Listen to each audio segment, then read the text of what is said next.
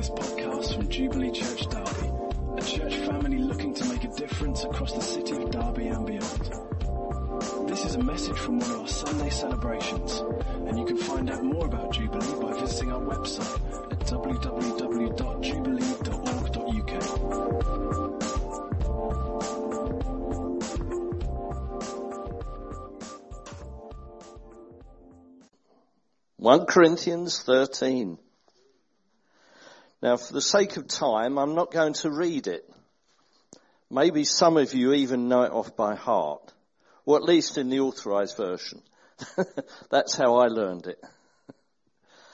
Um, there's an awful lot you can say about love. But the first thing I want to say is that the um, the most important thing is not in 1 Corinthians 13. It's in 1 Corinthians 12. And it's in the last verse. Paul says, and yet I show you a more excellent way. Love is a way to walk in. And it's a more excellent way than the things that he has been describing just previously to that. You may, may remember last week Graham was talking about uh, the gifts that God has given to the church. And the, the fact in verse 29 of chapter 12, not everybody is an apostle. There are few apostles, comparatively speaking. Not everybody is a prophet. Not everybody is a teacher. Not everybody works miracles. Not everybody has the gifts of healings. Not everybody has the gift of tongues. Not everybody interprets. But while we are to desire earnestly the best gifts, Paul says, I show you a more excellent way. And love is a way to walk in. And it's for everyone. You know, these other things, they are not for everyone. But love, to walk in love, in the way of love, is for every one of us. Isn't that good? Isn't it good? Now, if we go to the first verse of chapter 14, Paul says, pursue love. Run after it. I know some translations say, make love your goal.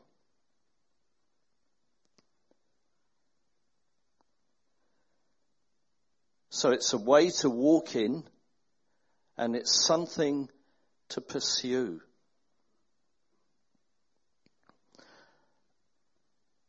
In Psalm 119 verse 96 in my New King James Version, the Psalm says, I have seen the consummation of all perfection.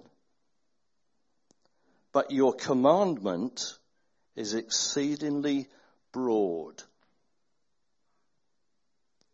And I think of a love triangle when I think of this verse but not the kind of love triangle that people normally think of when they talk about a love triangle. The consummation of all perfection is God himself and he is love. And I think of that as the apex of a triangle. But your commandment is exceedingly broad. And I think of that as the, the base of a triangle. And that's the love triangle. God at the very apex.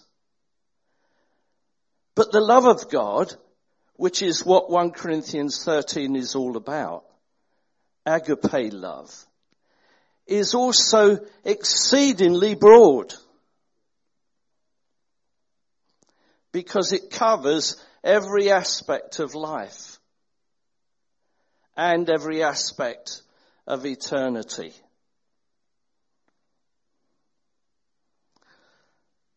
It's a bit like um, Doctor Who's TARDIS. You know, there's, there's one way into walking in the way of love. And the way is Jesus. He said, I am the way. I am the way to the Father and the Father is love. So there's this small door, just one door to enter into love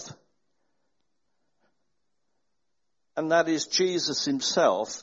But you know, if you've ever watched Doctor Who, you're going through this sort of policeman's, old fashioned policeman type telephone box through this door. When you get inside, it's vast. It's huge. And that's like God's love triangle. Because you come in through Jesus. He is the only way into the way of love. And if you haven't begun yet to walk in the way of love, there's only one way in to that way, and that's Jesus. But when you get inside, it's vast, it's huge, it's broad.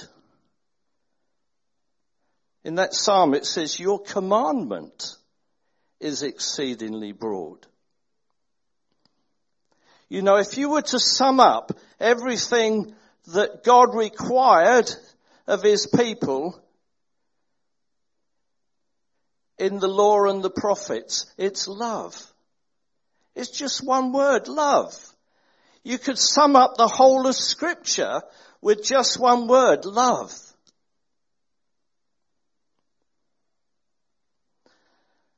Jesus said in John 15 verse 12, this is my commandment that you love one another as I have loved you.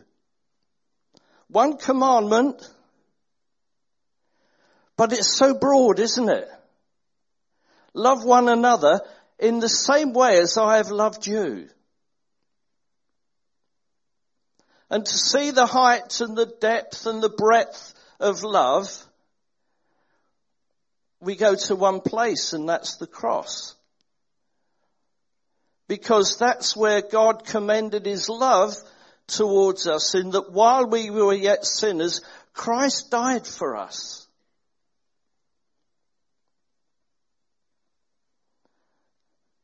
In 1 John chapter 4 verse 7, he says, Beloved, let us love one another for love is of God. Love is of God. The love that 1 Corinthians 13 talks about is not found anywhere else. Because love is of God. And we grow in love through God the Holy Spirit working in our lives. And we see the love of God through God the Son as he demonstrates his love to us in what, while we were yet sinners, he died for us. I heard uh, some month, months back, actually, it was last year, I was watching um, a TV program uh, from the People's Church in Toronto. Charles Price was preaching, and he he mentioned that uh, in a church in South America, one Sunday morning, the pastor got up to preach, and he said, "My scripture this morning is 1 John 4 verse 7. Beloved, let us love one another." And he sat down. And there was a really awkward silence because people had come to hear a preach. And after a minute or two, he got up again, went to the pulpit and he said, my verse of scripture this morning is 1 John 4 verse 7, beloved, let us love one another. And then he sat down again. And there was an even more awkward silence. And his wife was looking at him really strangely. And so was everybody else. They were thinking, has he lost it this morning? And then he got up again and he said, the verse that I have to bring to you this morning is 1 John 4 verse 7. Beloved, let us love one another. And he sat down. And then somebody twigged. And he turned to his neighbor and he said, hi. I don't know whether his name was John or whatever. Hi, I'm John. What's your name? And is this something I can do for you? Is there some way I can help you? And gradually all over the church, people began to love one another. And apparently, five or six people who didn't have jobs when they came to the church had jobs by the time they left.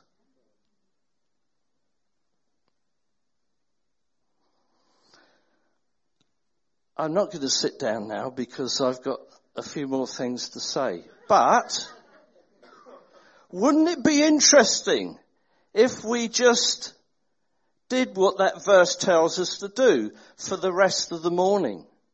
But actually, there's coffee and donuts afterwards.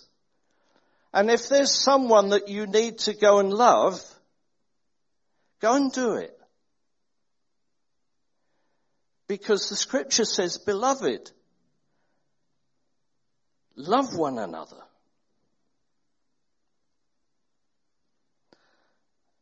Love is absolutely essential. Because even though we can speak with other tongues, the tongues of men that we have never learned, and the tongues of angels. Without love, because love is of God, in the ears of God, it's an awful noise. It may sound great to other people and it may even sound good to you. But without love, God can't hear it. It's a horrible noise in his ears. And this was so relevant to the Corinthian church who came, came behind in no gift and yet how they came behind in love. Because there was squabbling, there was divisions, they were taking one another to court, there was tolerating sin in the church. And then you may be so gifted with the gift of prophecy, understanding mysteries and all knowledge. And you've got faith so you can say to a mountain, be removed and cast into the sea. Without love, in the eyes of God, you're nothing. Because love is of God. And in your own eyes, you may be terrific. Anybody here moved any mountains recently? I mean, if you had, you would have thought, well, I'm something. But without love, you're nothing in the eyes of God. And even though you give everything away that you have, all your money, all your possessions, including your house and your car, to the poor. And you even make your own body a burnt offering. Without love, without the love that is described in this chapter, your life is fruitless. As far as God is concerned, there is no profit. And God is looking for profit in our lives, and He calls it fruit. And it's the fruit of the Spirit, which is love.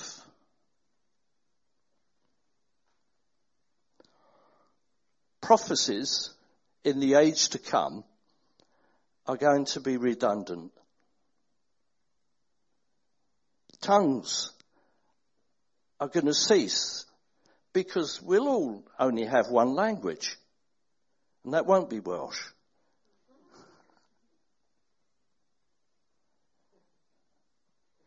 And knowledge, we won't pursue knowledge anymore. Science will be redundant.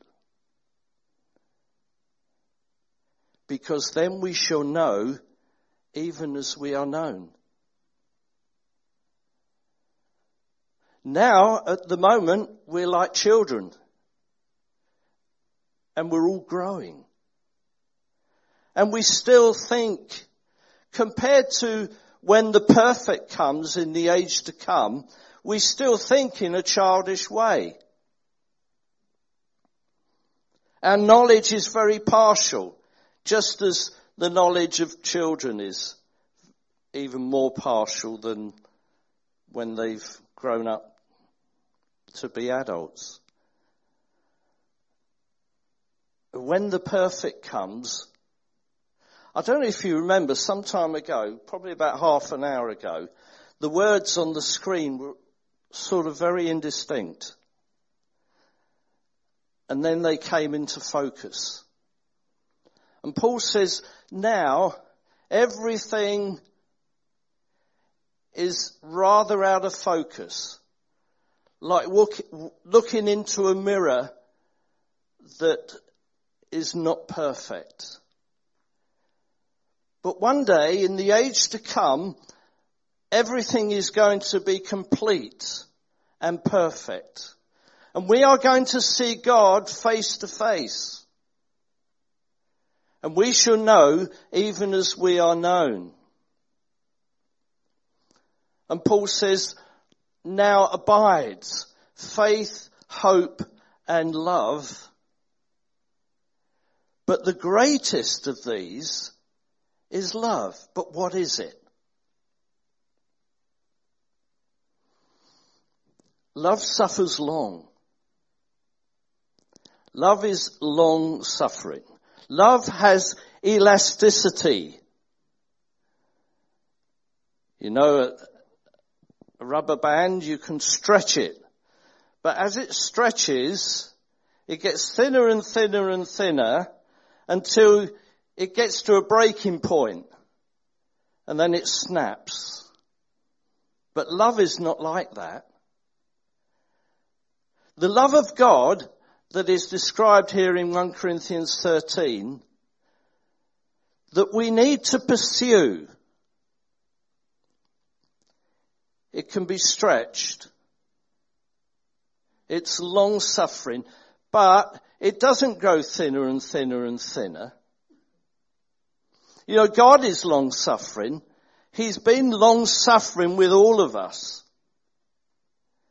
And Peter in his second epistle chapter 2 says that Jesus hasn't come yet and judgment hasn't come yet and this old age hasn't passed away yet because God is being long suffering. And it's not a case of when judgment comes, God's love will have snapped because God in his perfection, when he judges, and when he brings this current order and age to an end, it won't be because his love has finally snapped. It will be just another aspect and expression of his love.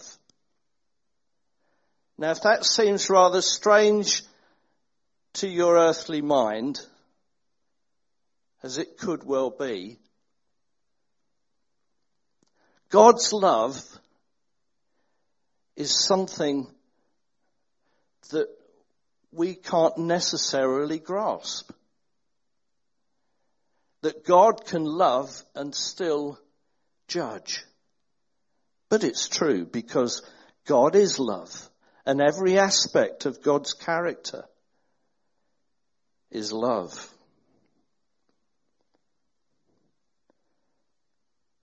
Love is kind. Love is gracious. Love is merciful. God has been kind to us, hasn't he? And in his kindness, he's expressed his love and his mercy and his grace. And he's given us what we don't deserve. So be kind because God has been kind to you. Have some elasticity in your kindness. Let it just go on and on. Because that's how God is towards you.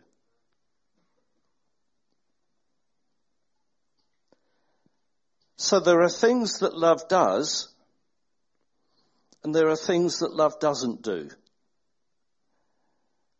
Love doesn't envy. Love is not covetous. Love is not jealous. Do you know why? Because love considers that it has everything from God anyway. Do you know, you, you have got everything in Christ.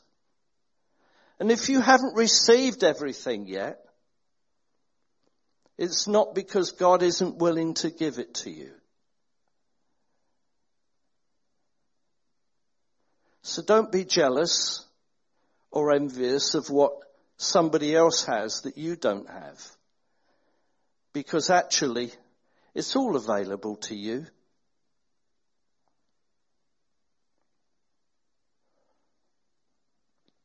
Love doesn't parade itself. Love doesn't say, mm, I'm it.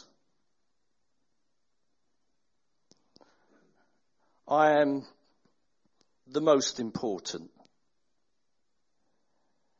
Doesn't puff its chest out and stick its nose in the air and look down on everybody else. Love doesn't do that. It's not puffed up with emptiness. Because that is what pride is. It's just full of emptiness.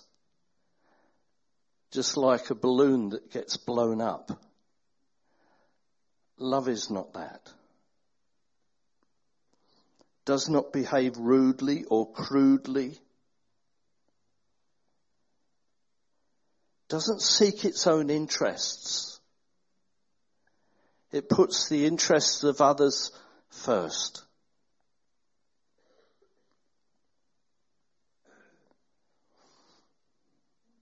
It doesn't, oh, or is not provoked. That is easily provoked. It doesn't suddenly go into a rage and a temper. Love doesn't do that. It doesn't think evil, or it doesn't keep a record of wrongs, doesn't have a little black book and write things down just so that you can take revenge. Love doesn't do that. It forgives and forgets. Now, there are all things where we need to love one another. This is how we should express love laterally. But there are also things where we need to express love towards God. Love does not rejoice in iniquity. If we love God, we cannot celebrate what God says is sin.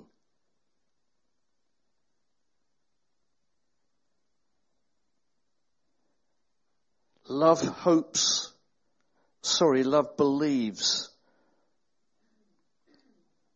Sorry. love rejoices in the truth. Paul here has two opposites, iniquity and truth. He doesn't say sin and goodness. He says sin, iniquity, that which God says is wrong, and truth. And if we love God, we will rejoice in His truth, which we have in the scriptures.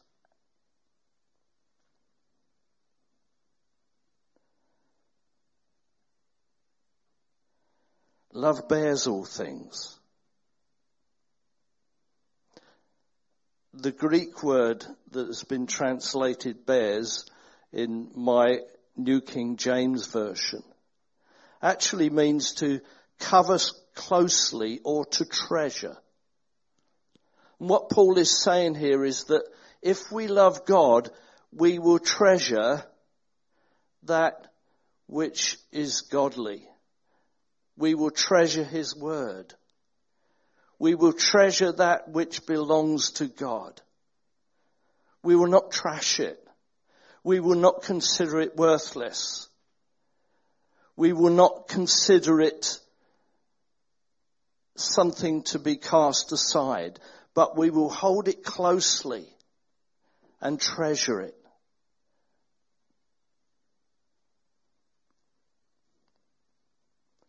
Love believes all things. Wow.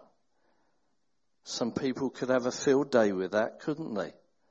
They will say, well, if you're loving, you'll just believe everything.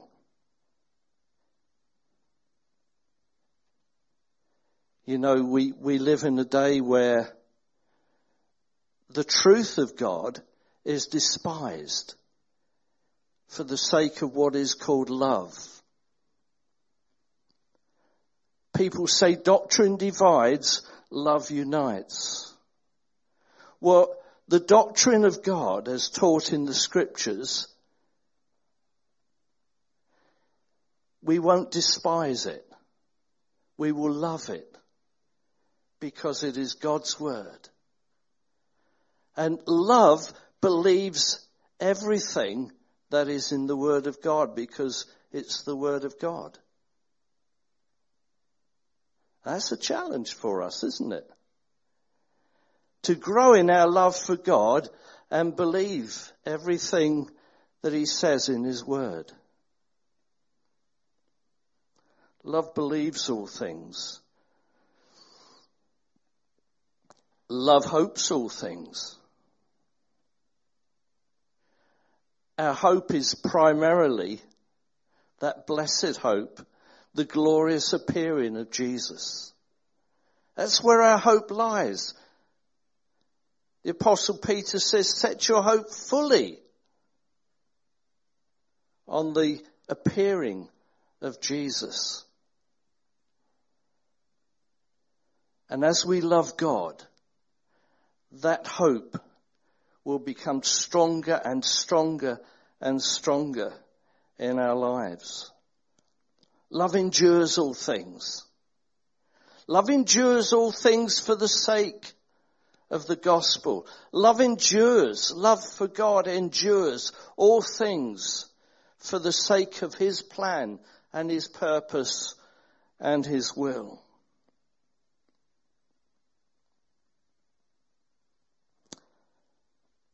It's very broad, isn't it? Love. There's so many things that we need to grow into to walk this way of love. And none of us are anywhere near perfection in love, are we? And that's why Paul says, pursue it. Run after it. Now I don't have to have some spiritual gift to know that we all need to grow in love.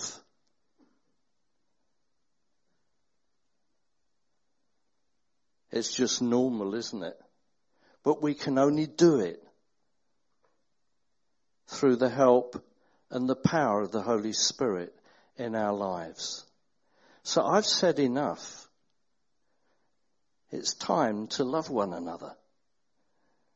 Either as if you want prayer, if God has spoken to you specifically about something where you've fallen short in love, or with coffee and donuts to go and love someone and say, is there something I can do for you? How can I help you? How can I pray for you? Or if you're not part of a life group, to find out where your nearest life group is and begin to love one another in a life group. Because that's a really good way to start. Let's pray.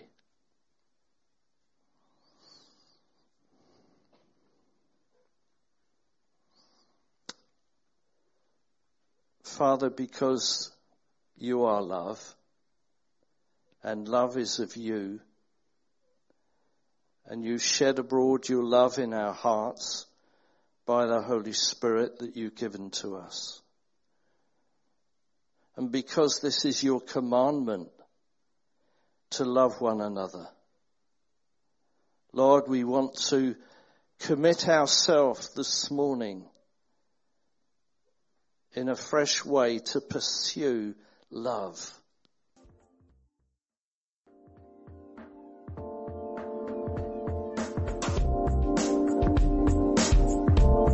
Thanks for listening to this Jubilee Church podcast. Feel free to check out our website at www.jubilee.org.uk or come along on any Sunday morning.